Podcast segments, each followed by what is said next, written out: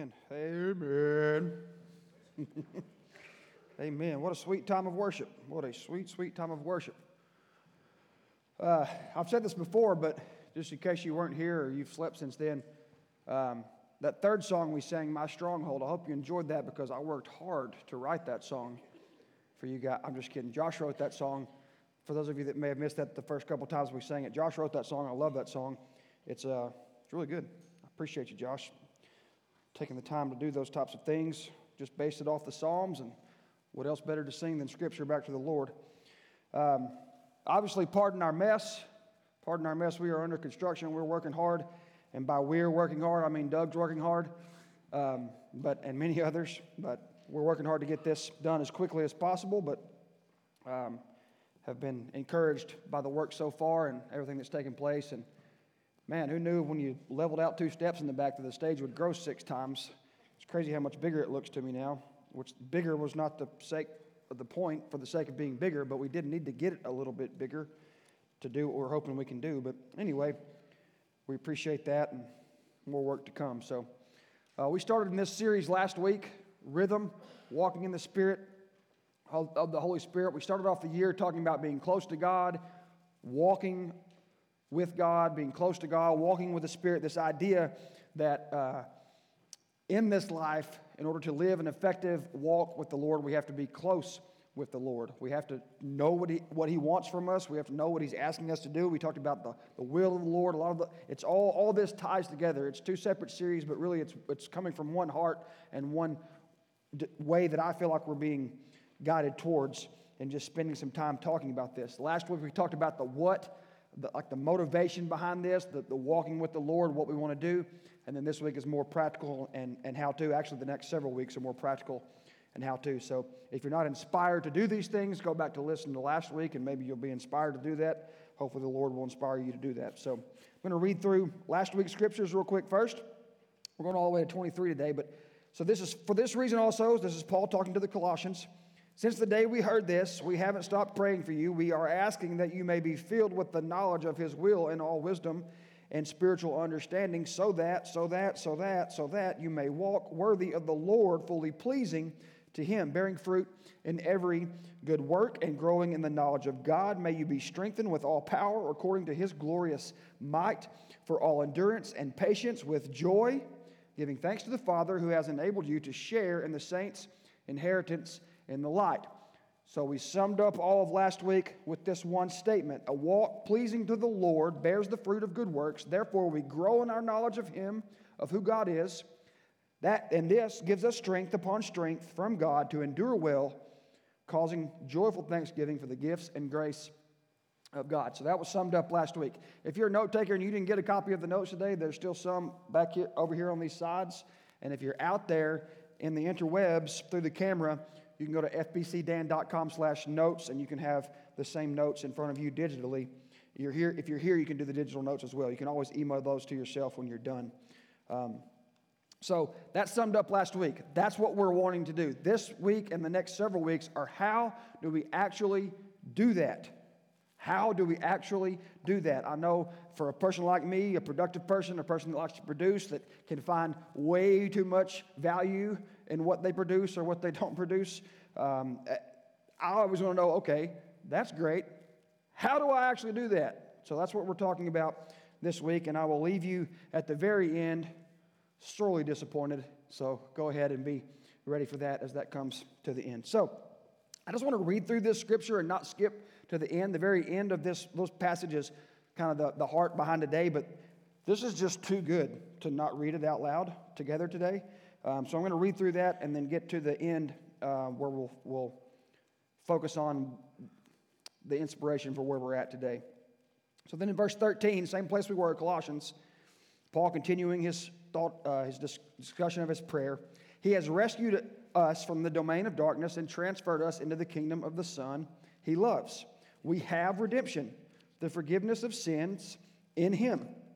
He is the image of the invisible God, the firstborn over all creation. For everything was created by him in heaven and on earth, the visible and the invisible, whether thrones or dominions or rulers or authorities, all things have been created through him and for him. This is the, centrality of Christ, in case you missed that. This is describing Jesus. Verse 17 He is before all things, and by him all things hold together. He is also the head of the body, his body, the church. He is the beginning, the firstborn from the dead, so that he might come to have first place in everything.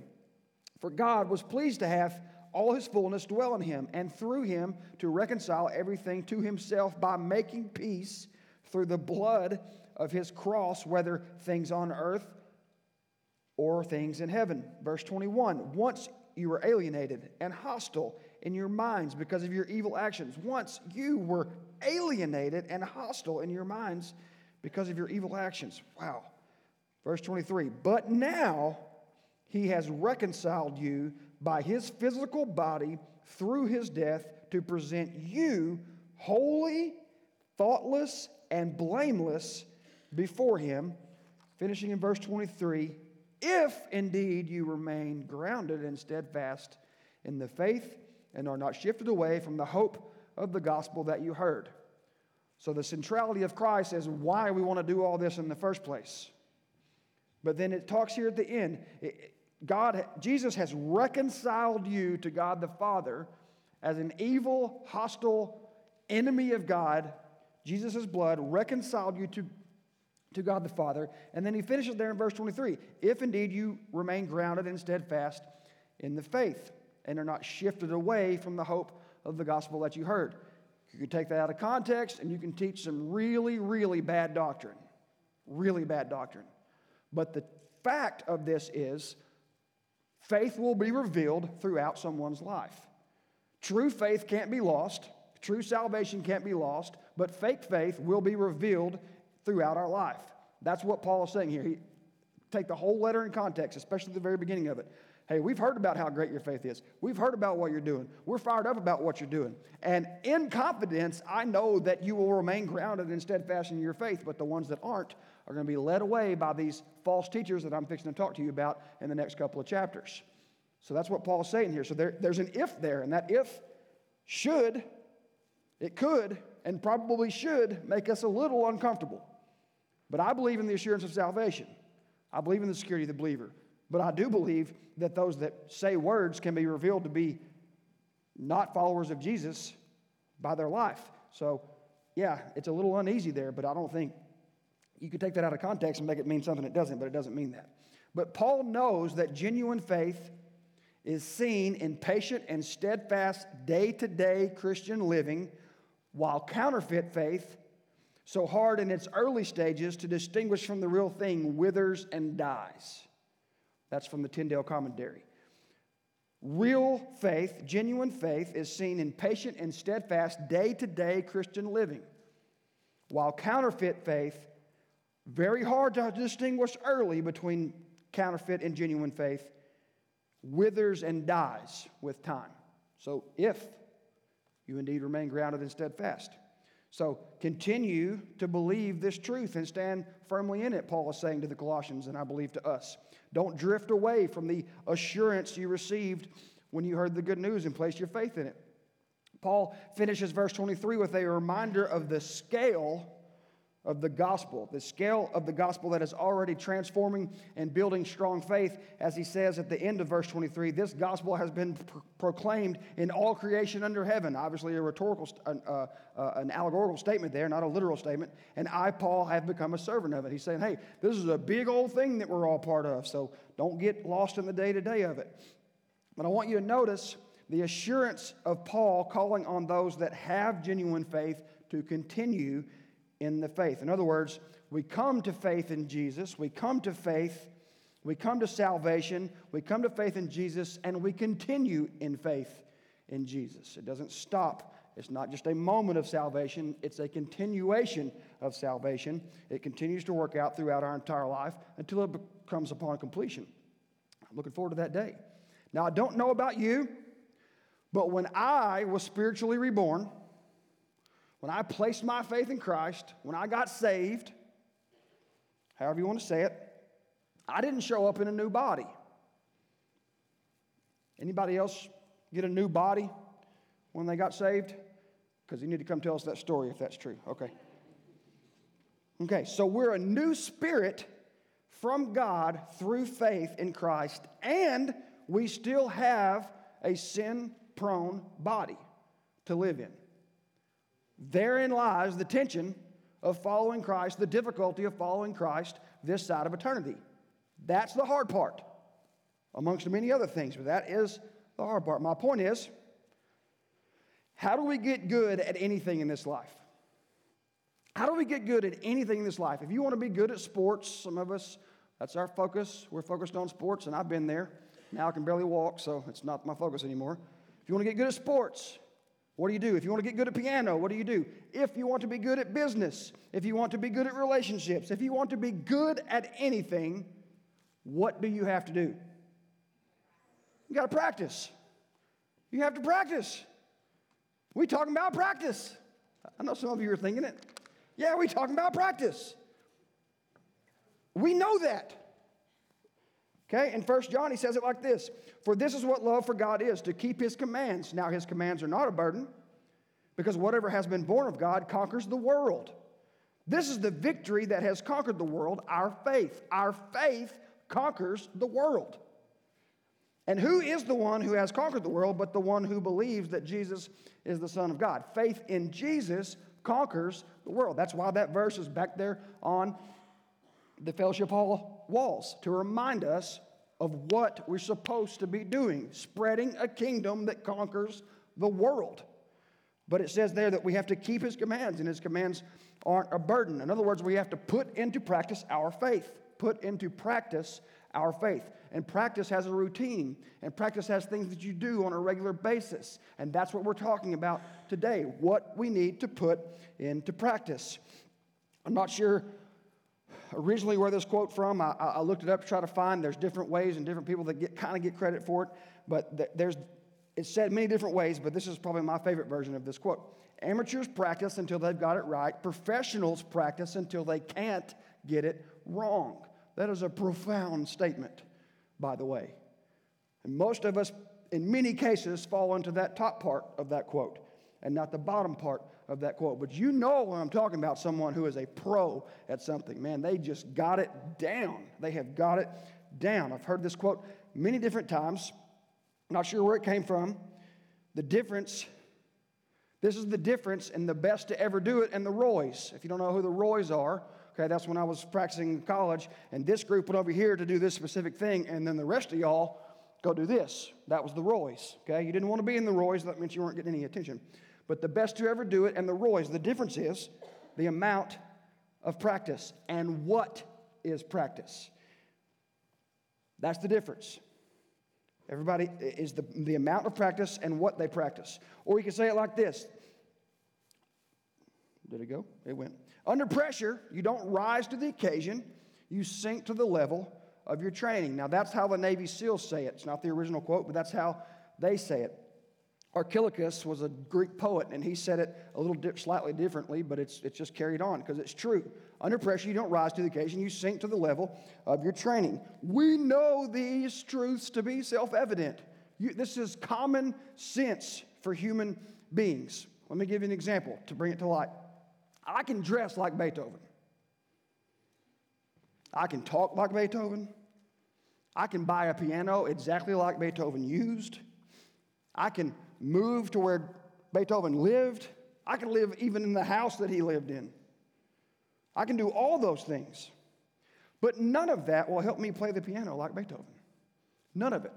Matter of fact, if I came up here dressed like him and said I was going to play the piano like Beethoven, you'd probably think I'd lost my mind. Because that's how silly it is to think you can just wear the clothes and say the things and show up and be the thing. It's like, well, I want to be a professional baseball player, so I'm just going to show up and be a pro. Probably not. Probably not. I seriously doubt that. None of that, saying those things, will help me be like Beethoven when it comes to playing the piano. And this is where we let ourselves off the hook when it comes to this kind of stuff. Some of you already did it when I said that. You were thinking, yeah, but you ain't got the talent that Beethoven had, which is true. But that's what we do with things like that, with greatness. with things, with, sometimes with people that do things very well. We let ourselves off the hook about anything like this. We say, well, Beethoven was a genius. Beethoven had talent. So why would I even try to play the piano like him? Right? We see a, a great athlete. Well, he's got talent. He was blessed with a gift. We see these things and we let ourselves off the hook. We're like, well, they've just given that gift. What a load of wimpy, whiny, worthless manure. That's what that is. That's a load of junk. Does something take talent? Sure. Is it the only ingredient? Absolutely, unequivocally, no. At all, is that true? That is not true. That's something we say to make ourselves feel better about not doing what we know we should do to become what we want to become. That's where that comes from.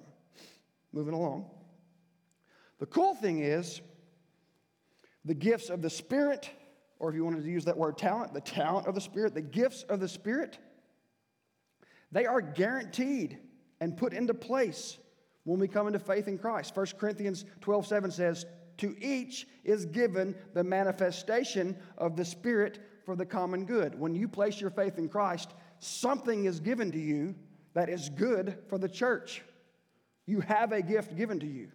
So now the question is you have the spiritual talent. The question is, what are you going to do with it, with your spiritual talent? So even if that wasn't a valid excuse, it's not an excuse because you have it.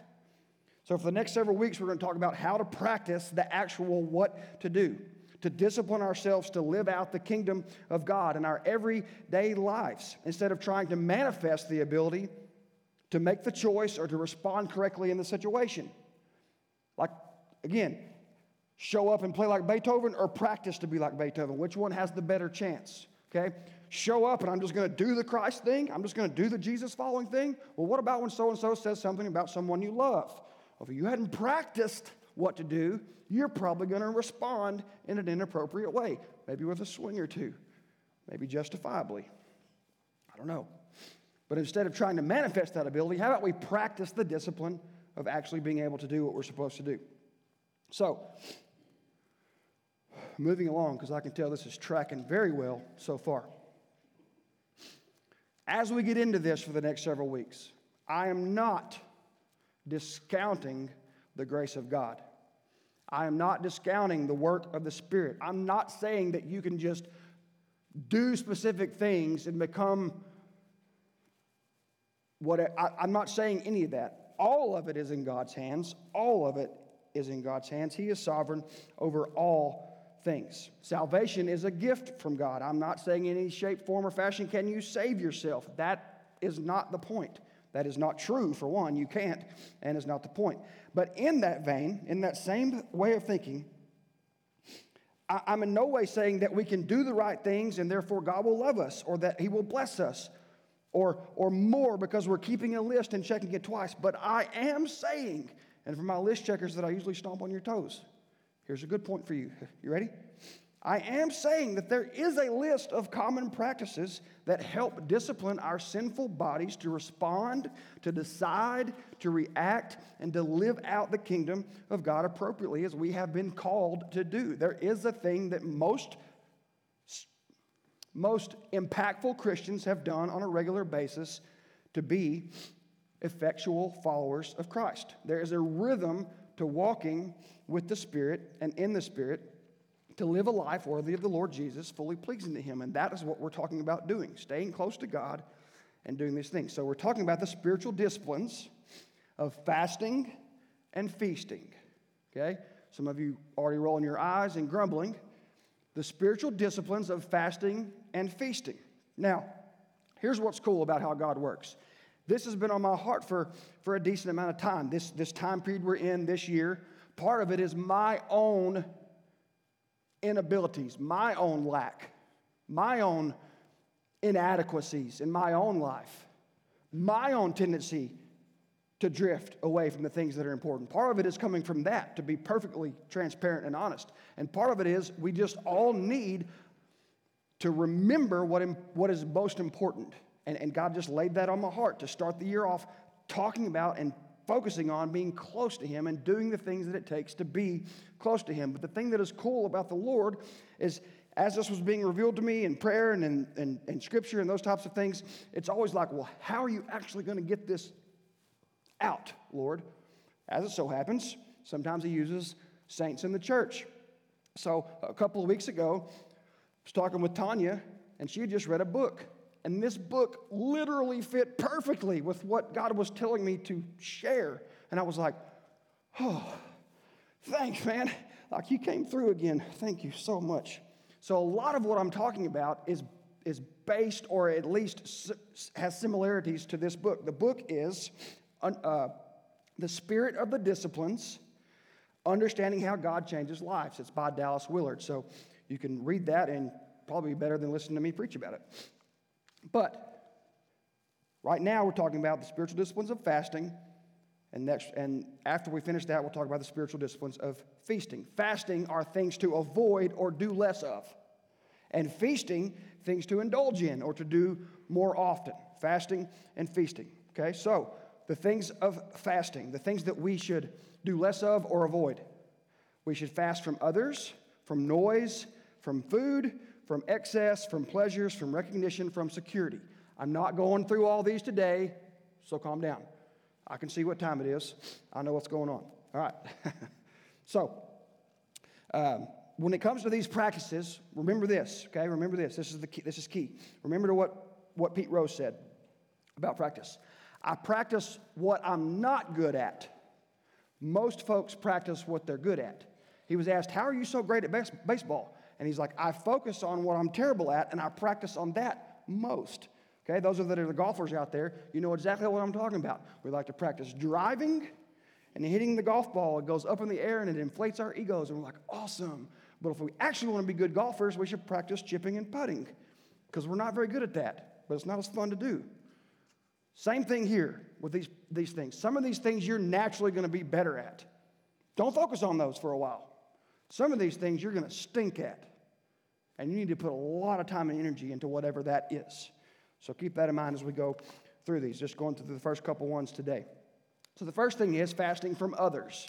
Luke 5, 15 through 16. But now, even more, they report about him, that the report about him went abroad, and great crowds gathered to hear him and to be healed of their infirmities. But he, he being Jesus, he would withdraw to desolate places to pray. The whole point of all this is there is examples of what Jesus and his apostles did that helped them be effective in what they were doing. Jesus gives us the example of how to live. There's more to it than just, okay, well, I said a prayer and I'm saved. Now what? Well, just hang out and then God will take you to heaven one day.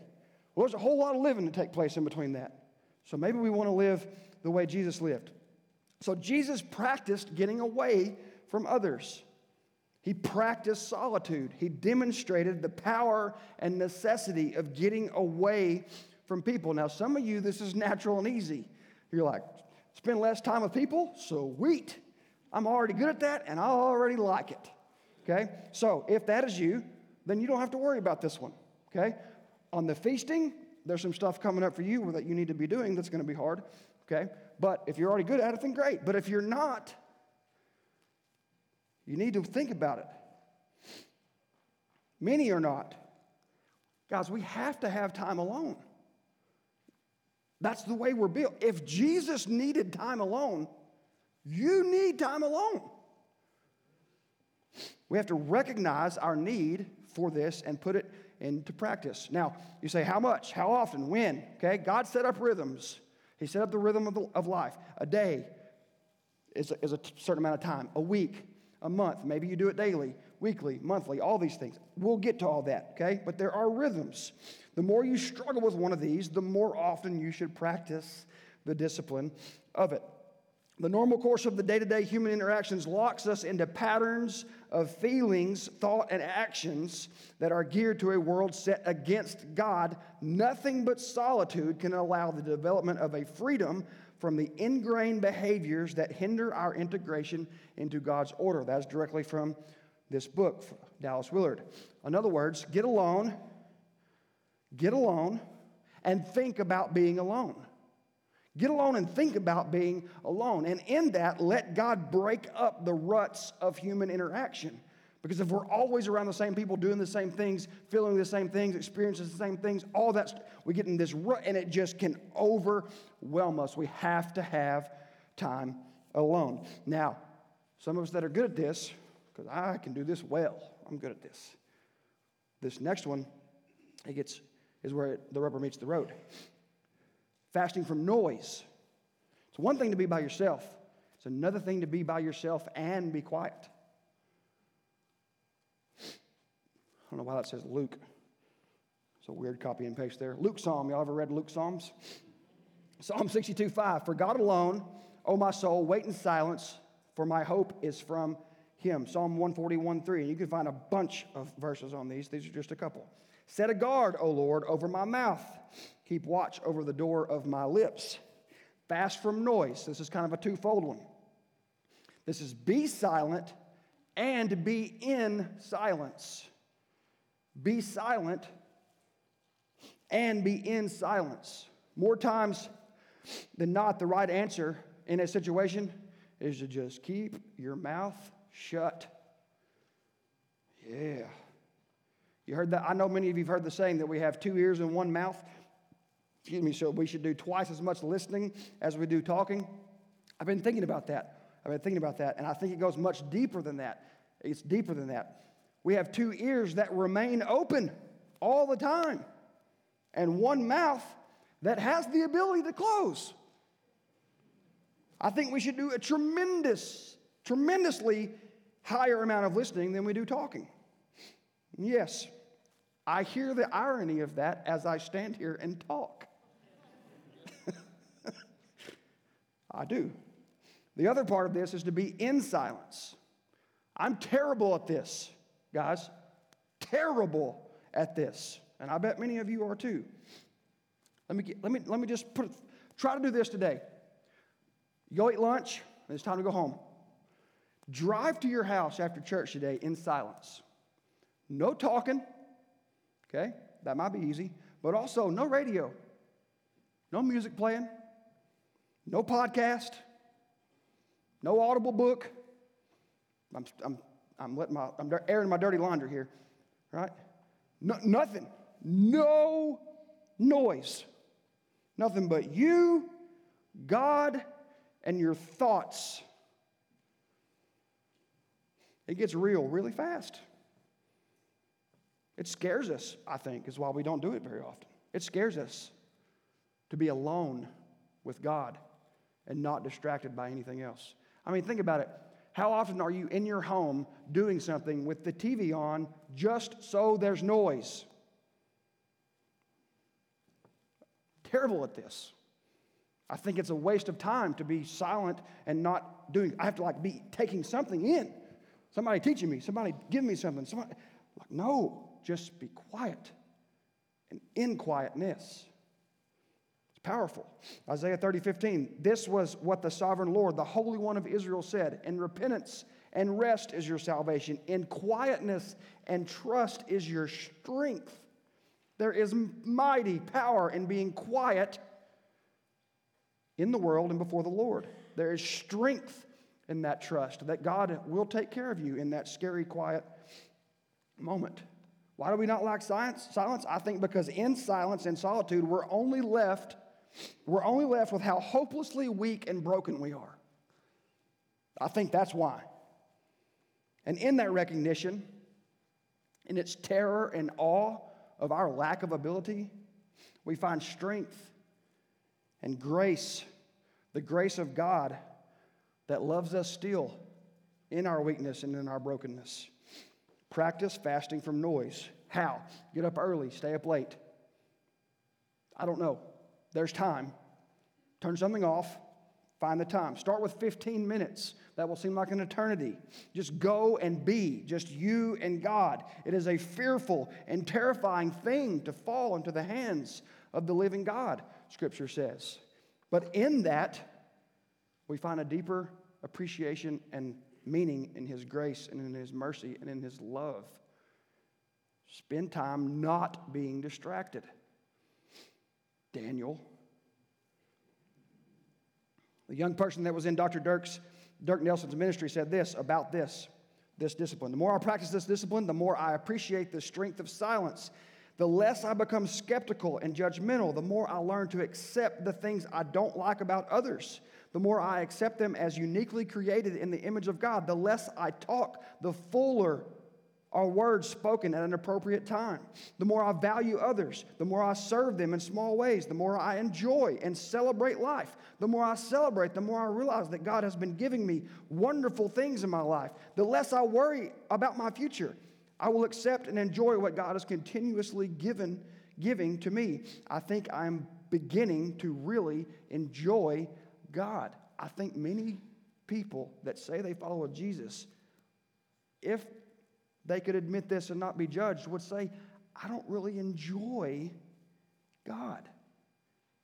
He doesn't seem very fun to me. Maybe we just need to be spending a little time with Him in silence and in solitude. And maybe we'll grow to enjoy Him more. Fast from food, everybody's favorite. Matthew 6, 17. But when you fast, anoint your head and wash your face, that your fasting may not be seen by others, but by your Father who is in secret, and your Father who sees in secret will reward you. This is Jesus on the Sermon on the Mount saying, when you fast. It's not a command to fast. It's not a fan. It's not a, it's not a command. It's not. But fasting is an assumed spiritual practice of those who long to know God, those who long for God following Jesus. It's just assumed that we would do this. Now, pardon me, sorry, cough drop. I do not believe anything will show you the power the body has over you as when you choose to deny yourself food and or drink for a limited amount of time. I'm going to say that again. I do not believe anything will show you the power of the body of our body and how it controls us, other than specifically saying, I'm not going to eat for a certain amount of time. Raise your hand if you've ever fasted from food. This is not a discrimination, make you feel bad thing. Raise your hand if you've ever fasted, like legitimately fasted for spiritual reasons. Okay? All right. Okay. When the day came, whenever it was, and you said, okay, beginning now to now, whatever the time period it was that you chose, from now to now, I'm not going to eat. What happened almost immediately? You felt hungry. You felt deprived. All you could think about was food. Food, food, food, food. It's all you can think about when you tell yourself you're not going to eat. It's like, whoa, food. You realize that the majority of your life revolves around thinking about what you're going to eat, who you're going to eat with, and where y'all are going to eat. It's like all you think about. It's like 90% of your conscious effort daily. And you never realize that until you say, I'm not going to eat. And then it's like, whoa, not eat. How can I? Eat? Like, it's hard. Holy cow, it's hard. Don't believe me? Just tell yourself in the morning when you wake up tomorrow morning, okay, today, for spiritual practices, I'm not going to eat lunch. Good luck. Good luck. Go ahead and try it. But there's power. There's power in fasting from food. Check this out in Matthew 4. Then Jesus was led up by the Spirit into the wilderness to be tempted by the devil after he had fasted 40 days and 40 nights. Holy cow! Blows my mind every time I read that verse. He was hungry, shocker. Then the tempter approached him and said, Have you ever thought about the spiritual sequence of that? Jesus was tempted by Satan. But before that, he did what it took to be powerful enough to stand up to that temptation. He's giving us an example. The Spirit led him to fast from others, from noise, and from food into the wilderness without food. Nobody else, no sounds, no nothing, no distraction, and no food. Totally dependent on the Spirit for 40 days and 40 nights. And then Satan showed up to tempt him. And in that, what did Christ say? I don't need food. Man lives on more than bread alone. The Word of God is my living bread. Holy cow, that's amazing. Half of us can't skip a meal without wanting to die. He fasted for 40 days and 40 nights, but he, he felt hunger. He felt hunger. Read that. The God of all humanity felt hunger. And in that human lack, showed the power of God to look Satan in the eye and say, I'm living off the word of God, the Father. I don't need bread. I don't need you. I don't want you. There's power in fasting physically so we can be strengthened spiritually. Daniel, in the midst of visions from the Lord, things that we still talk about, he was on the cusp of his last vision in Daniel to be given him from the Lord and fasted for three weeks in preparation for receiving that last vision. Daniel 10, verse 3 I ate no delicacies, no meat or wine entered my mouth, nor did I anoint myself with oil and get fixed up for three full weeks. And then God gave him the last revelation that he wrote down for us to still be going, what exactly does this mean? But there's also fasting for the wrong reasons. Isaiah 58. Why have we fasted? This is people of Israel talking to God. Why have we fasted and you see it not? Why have we humbled ourselves and take no knowledge, and you take no knowledge of it? Behold, in the day you fast, you seek your own pleasure and oppress all your workers. Behold, you fast only to quarrel and to fight and to hit with a wicked fist. God talking back to them. Fasting like your like yours this day will not make your voice to be heard on high. Israel was quote unquote fasting. No, they weren't. They just weren't eating food. But they were only performing an act to try and hold God hostage to their demands on how life should be. We physically fast to be spiritually strengthened and spiritually renewed, to focus on what matters so we can do what is best. Later in the chapter, Isaiah tells them what God wants from them in fasting and from them in general. He says this a few verses down Is not this the fast that I choose? God talking to loose the bonds of wickedness, to undo the straps of the yoke, to let the oppressed go free and break every yoke? Is it not to share your bread with the hungry and bring the homeless, ho- homeless poor into your house? When you see the naked, to cover them and not to hide yourself from your own flesh, from your own people? None of this, none of what we're talking about, and especially fasting, is about having a burden placed on you. God's yoke is light. And he's saying, do not oppress which is to take advantage of people by power. Be generous, share your bread, clothe the naked, be hospitable with your home and your provisions, take care of people. God says you can physically fast all day long, but if you are doing it, but if you are doing it to become who I want you to become, if you aren't doing it, excuse me, for who I want you to become, it's a waste of time. You can physically fast, but if you aren't doing it for spiritual purposes, it's a waste of time. God wants us to change our behavior because how we behave affects others. It matters, it makes a difference. So that's the three we're going to stop with today fast from others, noise, and food. You said this was a how to thing, preacher. It's 1209 and you ain't got to know how to's yet. I can make up a schedule. I can say, follow this. This is how you do this. Exactly. Do this. And then, those of you who did it fairly well, did it pretty good. You could feel good about it. You could feel superior about it. And those of you who didn't do it very good, who didn't do it very well, didn't follow that list, you could feel resentful about it or defeated, either one. And there would be people feeling good about who they are and people feeling bad about who they are because some legalistic thing we've made up. That's not the point of this. It's not the point.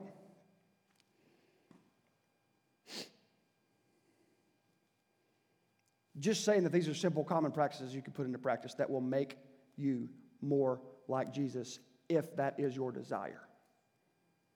That's all I'm saying. We discipline ourselves to receive a crown of righteousness, to hear, Well done, my good and faithful servant. The disciplines aren't the end goal. Doing this isn't the end goal. That's not the point. So you can say, Look at me. I'm fasting from others' noise and food. That's not the point. So, how often should you get away to yourself? How often should you spend time being silent and in silence? How often should you fast from food?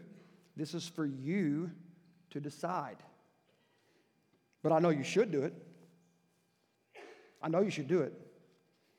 Let God lead you. Spend time on things you struggle with the most. Do you have people around you all the time? Are you that person? Then you need to spend time alone. You need to fast from others. Are, are you always the first to speak or the person that speaks the longest? Or, in the same vein, is your life full of noise? Are you always constantly distracted by something? Then you need to fast from noise. Have you ever considered denying yourself physically so God can more clearly speak to you spiritually? If you've never even considered that, maybe you should fast from food. I got a medical condition. Well, talk to your doctor about how to do it properly. I'm not, I, I, and I'm not being facetious in that.